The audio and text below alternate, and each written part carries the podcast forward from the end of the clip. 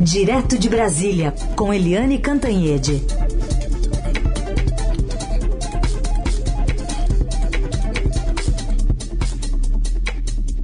Oi, Eliane, bom dia. Bom dia, Raíssen Carolina, ouvintes. Bom dia, Eliane. Queremos saber sobre as novidades no TCU, sobre as joias de Bolsonaro que ainda não foram entregues, né, Eliane? É, hoje tem reunião do Tribunal de Contas da União, o TCU, com uma pauta super importante. Primeiro é a posse do novo ministro, que é o deputado Jonathan de Jesus, do Partido Republicanos de Roraima. E aí esse Jonathan de Jesus, que é evangélico, é, ele é pró-Bolsonaro, foi indicado pelo Bolsonaro e também é pró-garimpo. Então aumenta a bancada bolsonarista no Tribunal de Contas da União, que já tem, por exemplo, o Augusto Nardes e o Jorge Oliveira. Jorge Oliveira que foi, inclusive, é, do primeiro escalão do governo Bolsonaro.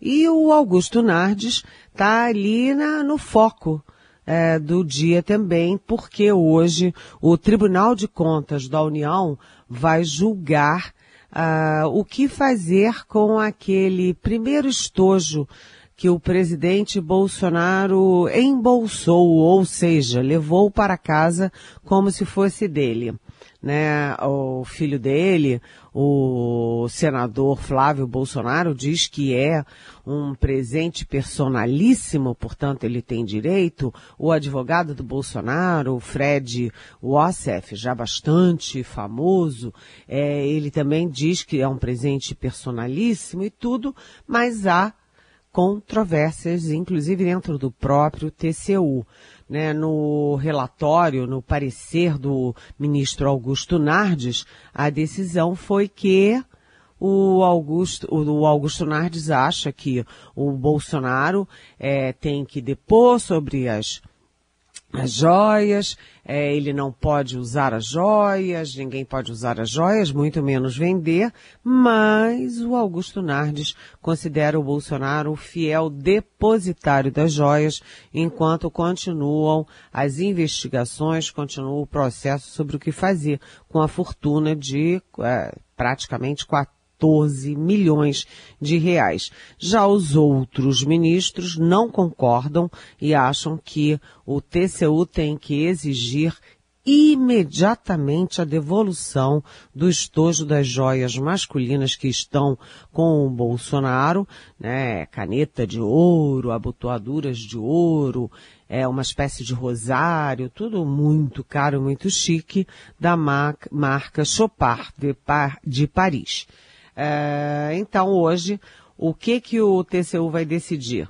Né, se vale o parecer do Augusto Nardes, que o Bolsonaro pode manter é, as joias até o final do julgamento, ou se vai prevalecer a decisão do, do tribunal, do resto dos ministros, de que ele não é fiel depositário coisa nenhuma e que tem que devolver a fortuna imediatamente. Então, gente, foco no TCU, ok?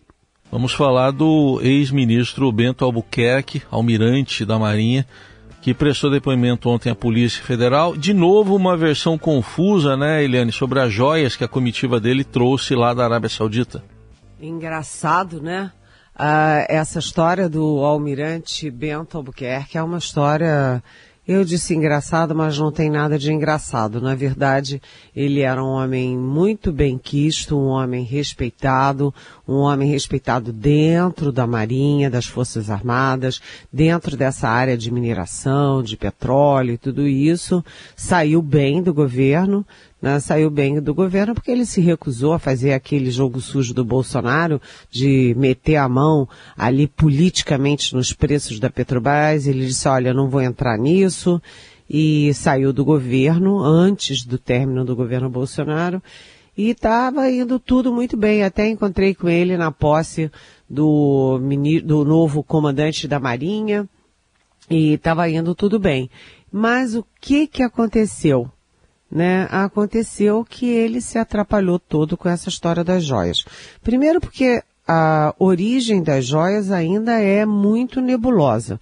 Afinal das contas, é um presente de 14 milhões de reais, se você juntar os dois, aliás, 17 milhões de reais, se você juntar os dois estojos, o feminino e o masculino. É um presente? É uma propina? É um toma lá da cá? É, sabe, é um pagamento por algum favor? Ninguém sabe disso até agora. Primeiro é isso. Segundo, ele está sendo chamado de mula, né? Mula é aquele que é, traz o contrabando ou é, é, faz traficância de alguma coisa é, indevidamente, quer dizer, ele chamado assim, um almirante na internet, tudo muito feio. E ele no depoimento de ontem, ele desdisse o que tinha dito e desdisse o que a defesa do Bolsonaro diz. Por quê? Porque no depoimento, ele ao tentar ajudar o Bolsonaro, ele disse que não, que as joias eram é, para o acervo público, para o acervo da União. Peraí, primeiro ele disse que não sabia de quem era a joia, depois ele declarou lá, é, gravado, isso tem um vídeo, não é nem áudio, é vídeo gravado no aeroporto de Guarulhos, ele dizendo que as joias eram para a madame, né, para a prim, então primeira dama Michele Bolsonaro. Ele disse isso, está gravado. Depois ele disse para os repórteres do próprio Estadão, quando o Estadão é, estourou essa bomba, né, quando deu esse grande furo de reportagem, o almirante Bento Albuquerque disse para o Estadão que as joias eram sim, só podiam ser para Michele Bolsonaro. Né? O filho do Bolsonaro, que eu acabei de falar, o Flávio Bolsonaro, e o advogado dele, o Frederico Wassef, dizem que as joias do, masculinas são sim do Bolsonaro, são presentes personalíssimos. Peraí, um presente de 400 mil reais é um presente personalíssimo para alguém? Peraí, 400 mil reais, gente? Isso vai contra ah, as regras da Comissão de Ética Pública da Presidência da República, contra a Constituição, contra as leis, contra decisões já tomadas pelo próprio Tribunal de Contas da União. Então, veja bem, o Bolsonaro e o, a defesa dele, o filho dele, dizem que, ah, ele embolsou o presente porque era presente personalíssimo, ele tem direito a isso.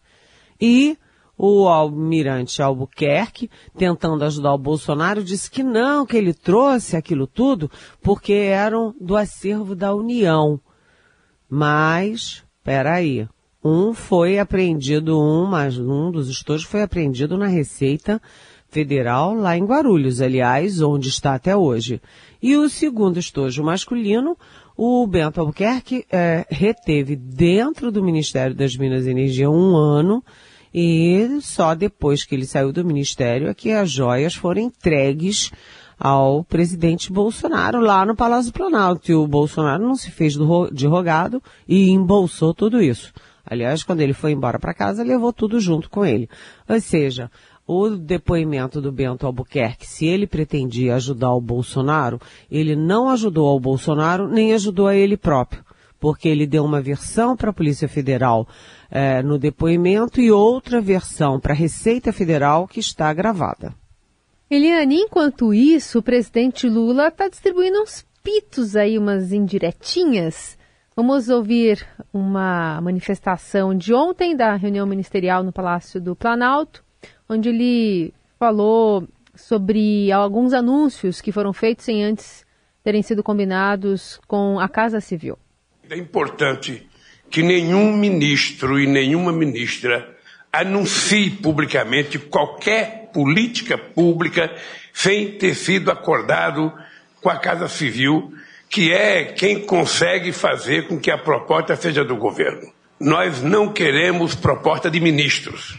Todas as propostas de ministro deverão ser transformadas em proposta de governo e só será transformada em proposta de governo quando todo mundo souber o que, é que vai ser decidido. Por isso que é importante toda e qualquer posição, qualquer genialidade que alguém possa ter, é importante que antes de anunciar faça uma reunião com a Casa Civil para que a Casa Civil discuta com a Presidência da República para que a gente possa chamar o autor da genialidade e a gente então anunciar publicamente como se fosse uma coisa do governo que esteja de acordo os outros ministros, que esteja de acordo a Fazenda, o planejamento, porque assim é que a gente cria as condições motivadoras de todo mundo concordar com a política que foi anunciada. Um governo de gênios, Eliane? Pois é, né? O presidente Lula, ele diz que o, ele chama de criatividade, né? A criatividade do ministro da Fazenda, Fernando Haddad, e da ministra do Planejamento, Simone Tebet. A criatividade. Agora tem a genialidade de ministros que anunciam coisas do arco da velha, lindas, mas que não combinam com os russos. Aliás, nem com os russos, nem com os marcianos, nem com o governo que eles representam. E aí todo mundo já sabe, já é público e notório, que o recado tinha um alvo muito claro, que era o ministro Márcio França. Uh, Márcio França, que é simplesmente ministro de portos aeroportos, etc., e que anunciou da cabeça dele e fez o maior sucesso uma tarifa de 200 reais para as passagens aéreas de aposentados, de servidores públicos, disso e daquilo. Ótimo, maravilhoso, nós adoramos, né? Todo mundo que vai ter direito a essa história, oba, vamos nessa. Só tem um pequeno probleminha é, e as empresas aéreas tiveram muita dificuldade, é, conviveram com um rombo enorme durante a pandemia.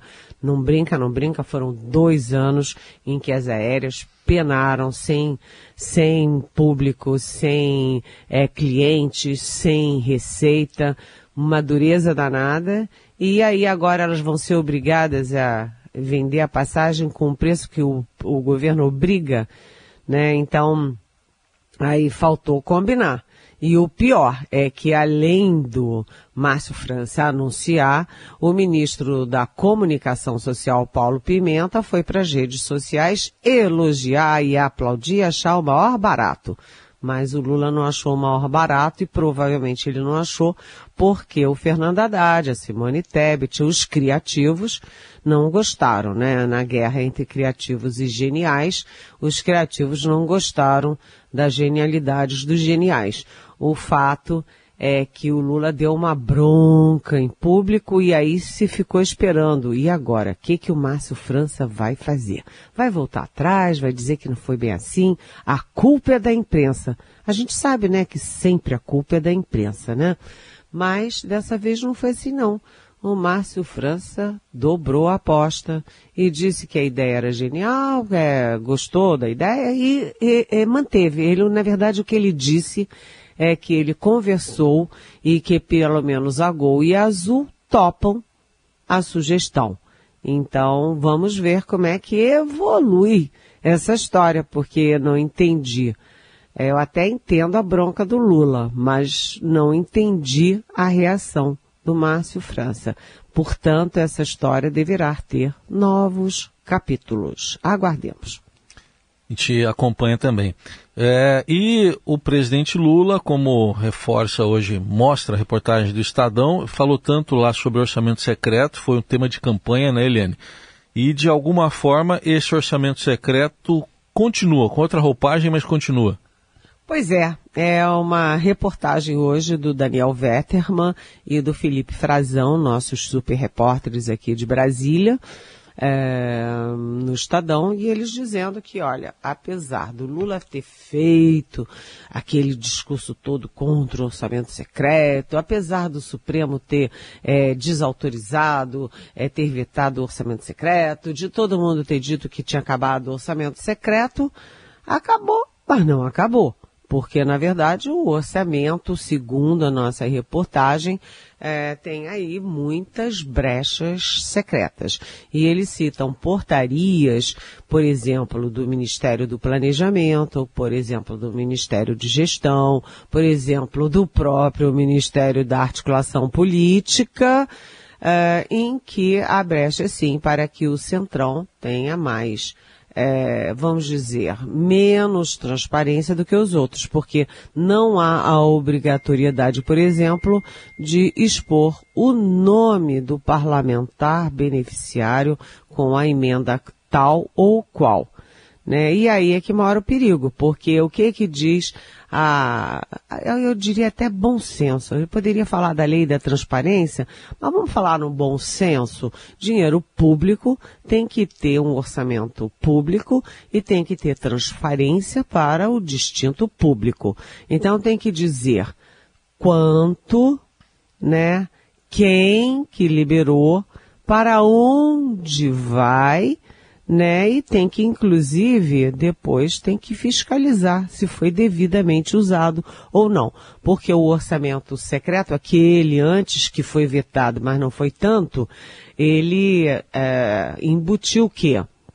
Superfaturamento, desvio, uso impróprio, uso inclusive para pavimentar, para asfaltar estradas que vão dar na fazenda de quem depois virou ministro, caso de Juscelino Filho, o atual ministro das Comunicações do governo Lula. Então isso é feio, mostra que o governo está cedendo à pressão do parlamento para poder votar os projetos prioritários. Continua a mesma coisa do toma lá, dá cá. Isso dá rolo, hein? Dá rolo. Eliane, tem algumas perguntas de ouvintes que chegaram aqui para a gente. Uma delas sobre garimpo legal, do Odair Cunha. Aliás, da. Um ouvinte, ah, ouvinte que não se, na verdade não coloca nome. Considerando o histórico de casos de corrupção no Brasil, você acha que estamos preparados para ter uma lei baseada na presunção da boa-fé do deputado Odair Cunha do PT de Minas com relação à procedência do ouro comprado? é, bom dia, ouvinte anônimo. A pergunta é Eliane, é boa. Eu que me confundi. O nome da ouvinte é Eliane. Por ah, eu achei que era duplicidade. É só xará. Oi, xará. Muito muito bem-vinda. Uma pergunta muito boa, viu, Xará? Honrou o nosso nome aqui. Porque o negócio é o seguinte, é, não tem nada a ver essa, esse projeto aí do da, Dair Cunha, né, é, partir do princípio da boa-fé, depois de tantos e tantos e tantos escândalos ah, durante 500 anos, a gente não pode só se guiar na boa-fé. Sim, a gente deve partir do princípio de que o cidadão é inocente até prova em contrário. Isso é um princípio do bom direito internacionalmente reconhecido. Ok, reconhecer o princípio sim. Ninguém pode ser é, culpado antes de ser julgado e confirmado culpado. Isso tudo bem, mas você partir do princípio de que o ouro é, vem de boa origem, de que tudo foi feito dentro da lei, de que tudo foi é, sabe, é, é, acreditar em Papai Noel, né? É deixar correr solto e favorecer quem não está nem aí para a questão de boa fé, para a questão de princípios, para a própria legalidade, a própria lei. Portanto, não tem nada disso não. Eu acho que, ao contrário, tem que endurecer, tem que ser mais rigoroso para saber de onde vêm esses recursos, né? Como vieram esses recursos?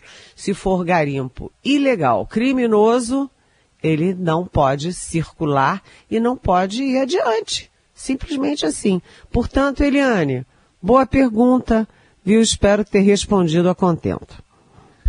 Bom, Eliane, outra pergunta aqui, o Sidney nos ouve em Lisboa, ele fala que o presidente da Câmara, Arthur Lira, dobrou o valor do auxílio moradia aos parlamentares, aumentou auxílio gasolina, entre outros benefícios, retirou a, da cota parlamentar as passagens de avião, fez tudo às vésperas da eleição para a presidência da Câmara, né? Ele ganhou.